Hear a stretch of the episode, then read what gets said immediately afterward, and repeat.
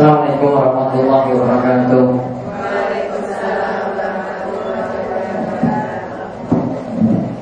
Innal hamdalillah nahmaduhu wa nasta'inuhu wa nastaghfiruh wa na'udzu billahi min shururi anfusina wa min sayyiati a'malina. May yahdihillahu fala mudilla lahu wa may yudlilhu fala hadiya lahu. Wa asyhadu an la ilaha illallah wahdahu la syarika lahu وأشهد أن محمدا عبده ورسوله اللهم صل على نبينا وسيدنا محمد وعلى آله ومن تبعهم بإحسان إلى يوم الدين Baik, uh, para jamaah sekalian, Alhamdulillah malam hari ini kita kembali membahas kajian tafsir ayat puasa. Kemarin kita sudah sampai tafsir ayat keberapa? Faedah yang terakhir Faedah yang terakhir apa?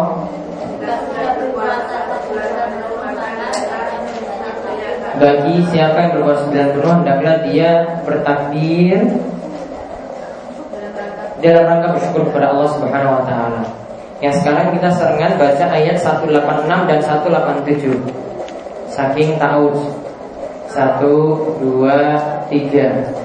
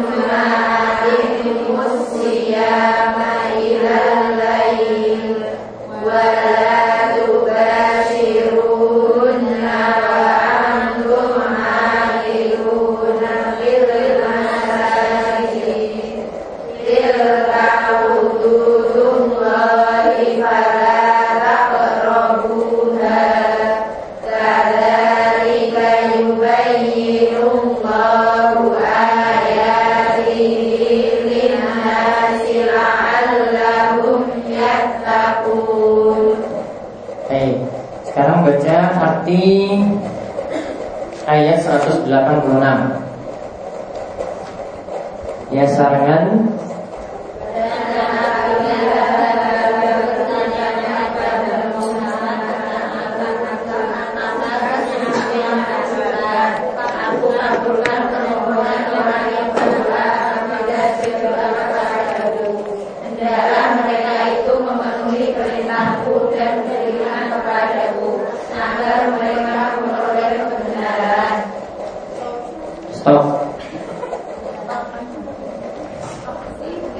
Jadi faedah kita lanjutkan di catatan surat Al-Baqarah ayat 186.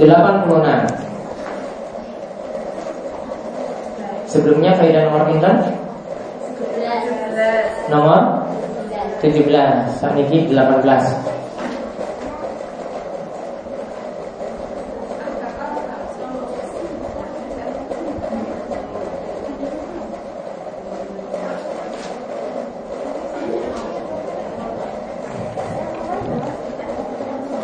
Yaitu Allah katakan wa iza sa'alaka ibadi anni fa inni qarib. Yaitu jika hambaku itu bertanya kepadamu tentang aku yaitu tentang Allah maka katakanlah aku itu dekat. Allah itu dekat. Maka faedah yang ke-18 Allah memiliki sifat dekat. Allah memiliki sifat dekat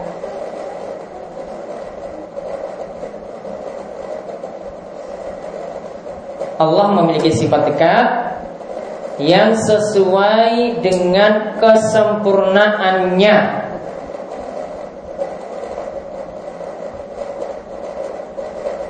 Allah memiliki sifat dekat yang sesuai dengan kesempurnaannya.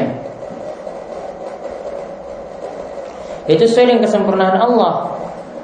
Jadi dekatnya itu bukan dekat seperti manusia, namun dekatnya lebih daripada itu. Maksud Allah itu dekat. Oke lanjutan ini. Maksud Allah itu dekat.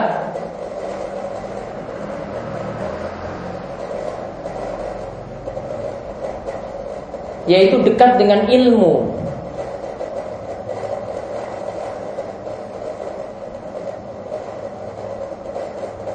Dan akan memberikan pertolongan dan akan memberikan pertolongan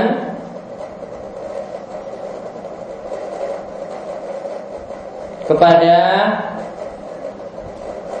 orang beriman.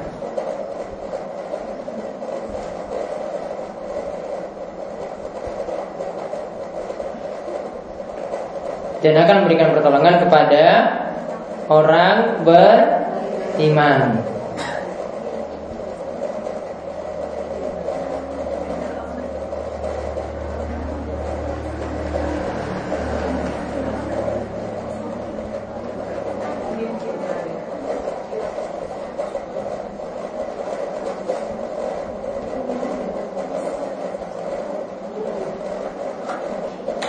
Kemudian faedah yang ke-19.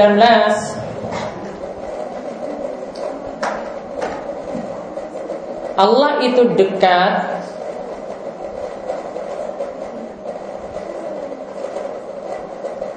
Allah itu dekat. Bukan berarti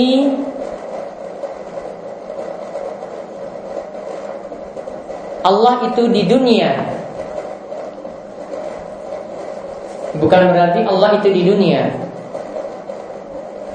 Atau ada di mana-mana.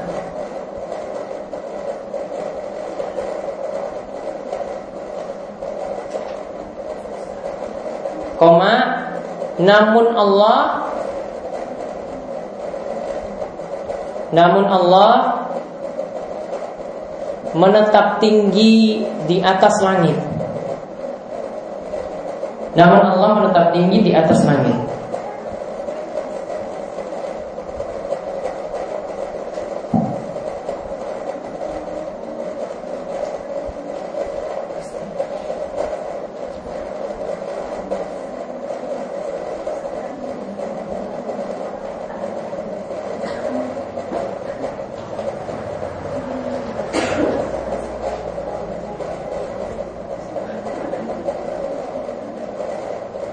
Kemudian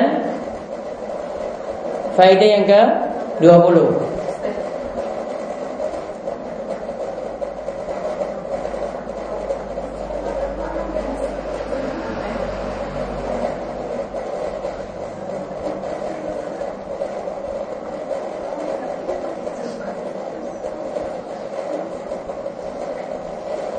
Ada tiga syarat terkabulnya doa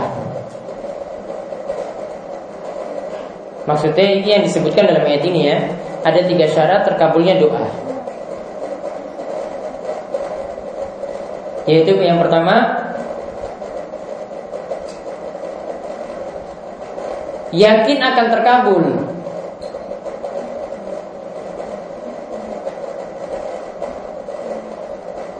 Yang pertama Yakin akan terkabul. Kemudian yang kedua Dikatakan dalam ayat ini faliyastajibuli maka penuhilah ketaatan kepada artinya yang kedua agar doa itu terkabul lakukanlah kewajiban-kewajiban.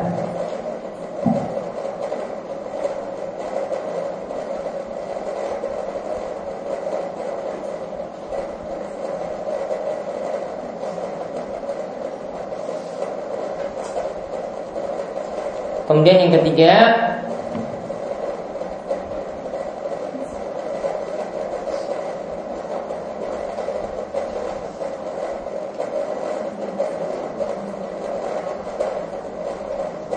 Kemudian yang ketiga wal yu'minu bi yaitu beriman kepadaku maksudnya adalah yang ketiga harus beriman pada Allah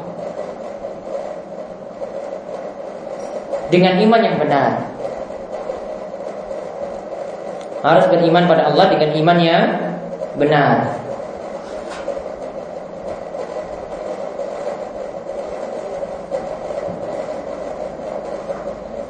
Lalu Allah katakan la'allakum yarsudun kalau memenuhi seperti itu maka nanti akan mendapatkan petunjuk. Jadi doa tadi bisa terkabul ada tiga syarat tadi yang pertama yakin akan terkabulnya doa. Kemudian yang kedua melakukan kewajiban. Jadi sholat itu dijaga, kewajiban-kewajiban yang lainnya itu dijaga, maka doa itu akan mudah dikabulkan. Kemudian yang ketiga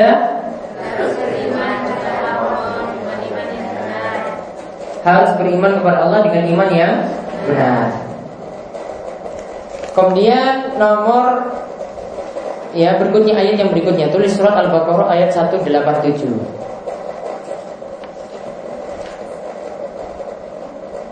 Surat Al-Baqarah ayat 187.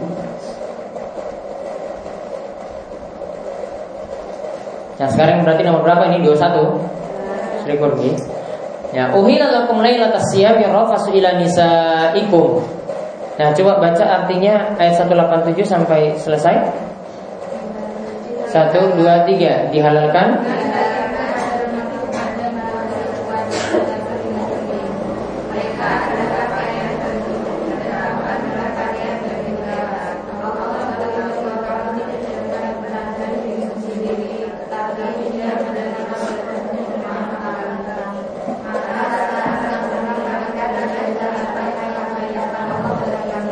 Stop Faedah yang ke-21. Jadi saya terangkan dulu Ayat ini tuh membicarakan tentang hubungan intim di malam hari. Kalau dahulu Kalau sudah tidur Ya saya jelaskan dulu kalau puasa di awal-awal Islam Kalau sudah tidur bagaimana setelah itu? Kalau bangun? Tidak boleh makan. Tidak boleh makan, minum Tidak boleh hubungan intim. Seperti itu berat Ya, dulu itu berat sekali seperti itu puasanya. Makanya setelah itu di sini dikatakan uhilal lakum lailatas dihalalkan bagi kalian untuk berhubungan intim di malam hari. Maka faedah yang ke-21 saat malam Ramadan. Saat malam Ramadan.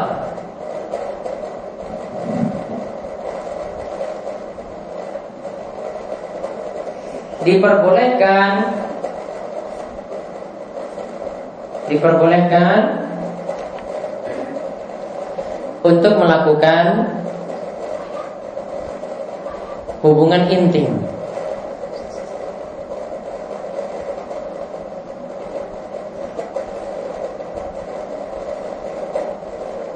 Berbeda dengan siang hari.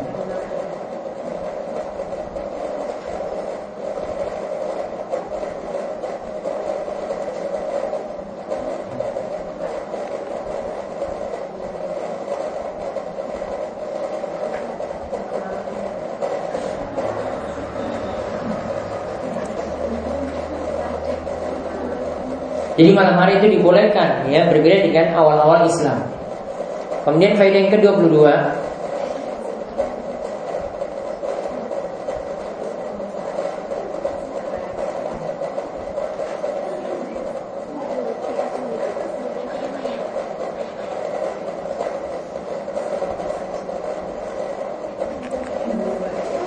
Nah, di sini dikatakan dalam ayat selanjutnya, fal'an bashiruhunna wabtagu kataballahu lakum wa kulu washrabu hatta yatabayyana lakumul khaytul abyadu minal khaytil aswadi minal fajr."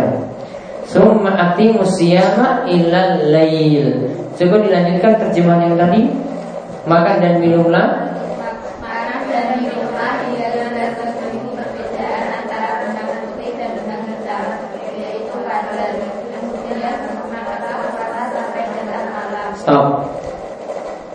faedah ke-22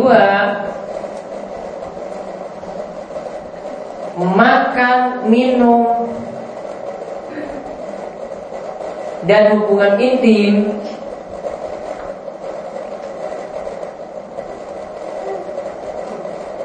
Boleh dilakukan. Boleh dilakukan. Di malam hari hingga waktu fajar dalam kurung datang subuh dalam kurung datang subuh jadi pas azan subuh itu berarti aktivitas tadi semuanya berhenti makan, minum dan hubungan intim. Berhenti ketika itu. Kemudian faedah yang ke-23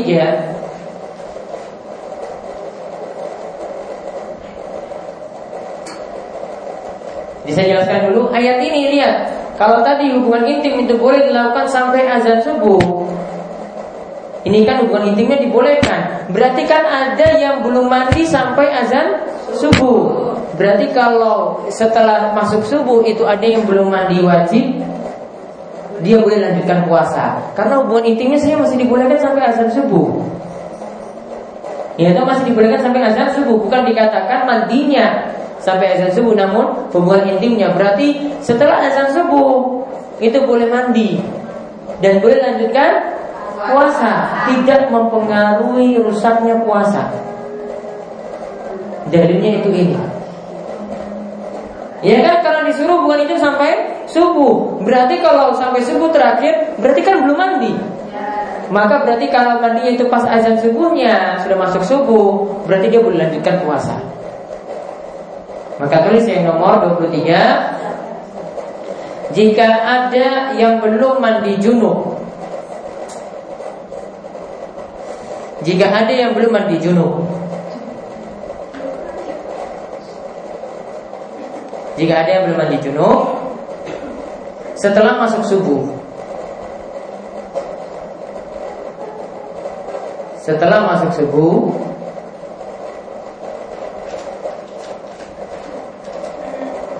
Maka dia tetap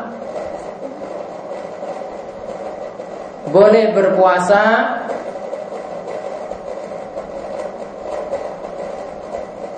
Sampai waktu maghrib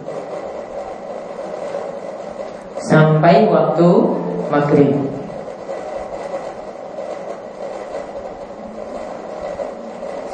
Jadi pendalilan para ulama itu dari ayat Al-Quran sih bisa simpulkan hukum seperti tadi. Dan Nabi SAW juga pernah seperti itu ketika malam harinya beliau itu berhubungan intim lantas di waktu subuh baru mandi.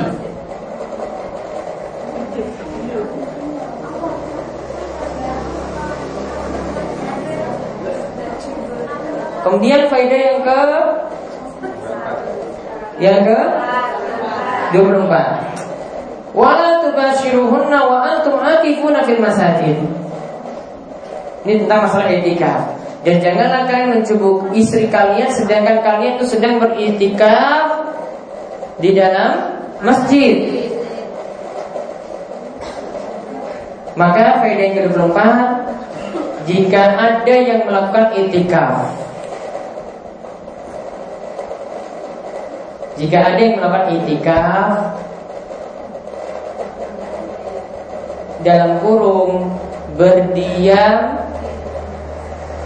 di masjid untuk ibadah tutup kurung.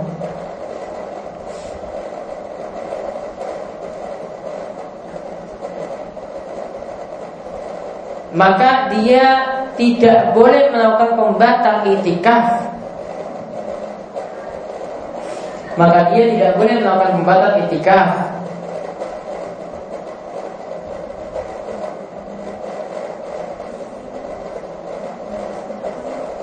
yaitu berhubungan intim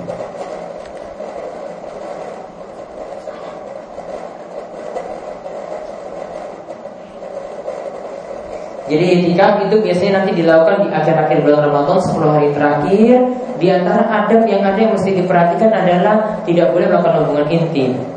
Juga nanti tidak boleh keluar masjid selama niatan dia beritikaf di situ. Jadi misalnya dia niatan itikaf satu hari full, berarti selama satu hari dia tidak boleh keluar keluar dari masjid.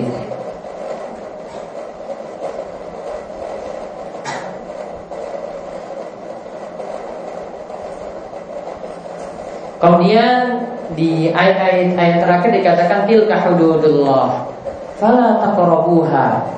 Kadzalika yubayyinullahu ayatihi lin-nasi la'allahum yattaqun.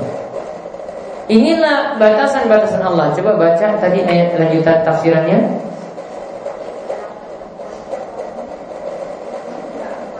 Itulah ketentuan Allah. Coba, itulah ketentuan Allah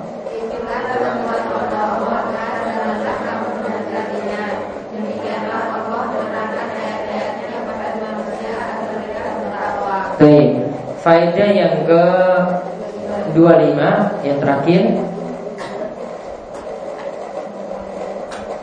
Larangan-larangan Allah tidak boleh didekati. Larangan-larangan Allah tidak boleh didekati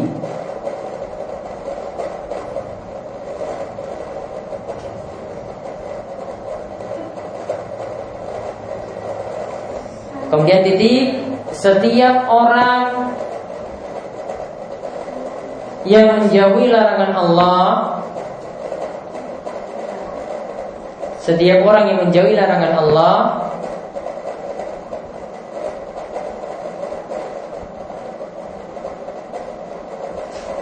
Setiap orang yang menjauhi larangan Allah Ia termasuk orang yang bertakwa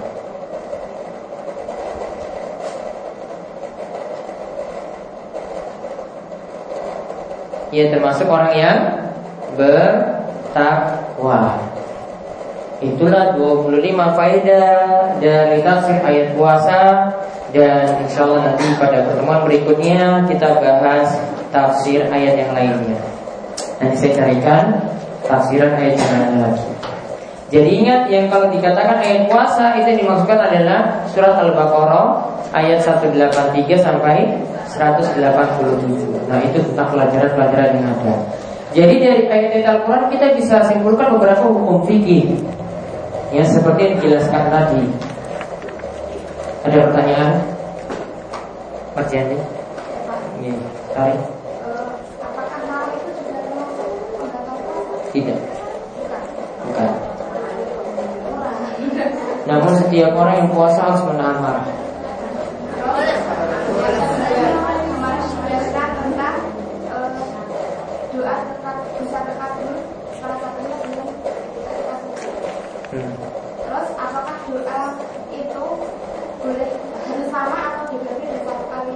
Boleh beda-beda sepenting bahasa Arab sepenting saking Al-Quran atau hadis doanya. Pas tarawih Iya boleh beda-beda.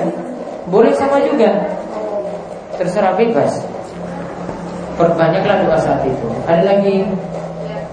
Nih.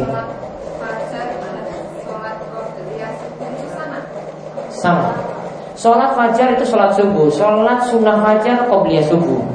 Jadi cuma dikerjakan beberapa Nggih. Sholat sunnah fajar itu sholat qobliyah subuh. Bukan sholat fajar terus sholat qobliyah Bukan?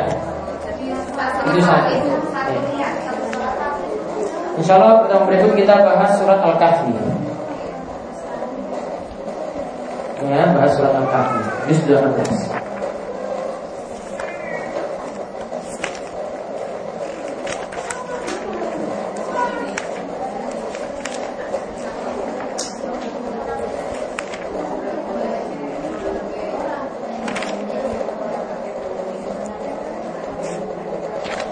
Sampun, ada pertanyaan boleh? Ada pertanyaan lagi? Iya.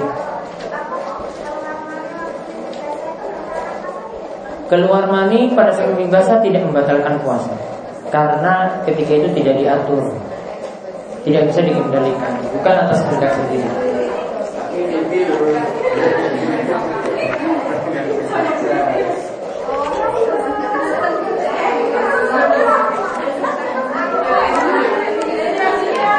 Ada lagi? Sampun? Mbak Heni? Mbak Eti? Ya, monggo. Orang bayar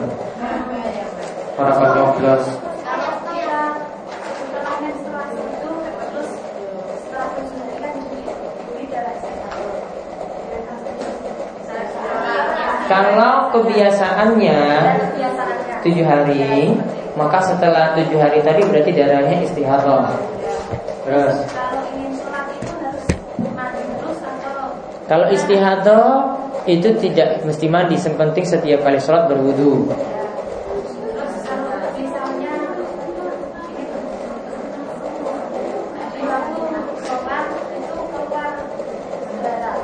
Dimaafkan kalau itu dari istihadah.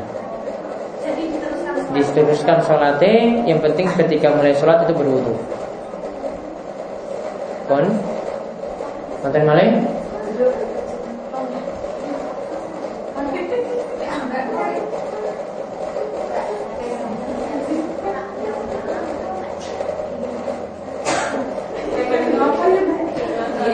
Sampun nggih? Ya. Demikian yang kita bahas mungkin manfaat. Kita tutup kalian doa kafaratul majelis. Monggo. Subhanallahumma wa bihamdika asyhadu an la ilaha illa anta astaghfiruka wa atubu ilaik. Alhamdulillahirabbil alamin. Assalamualaikum warahmatullahi wabarakatuh.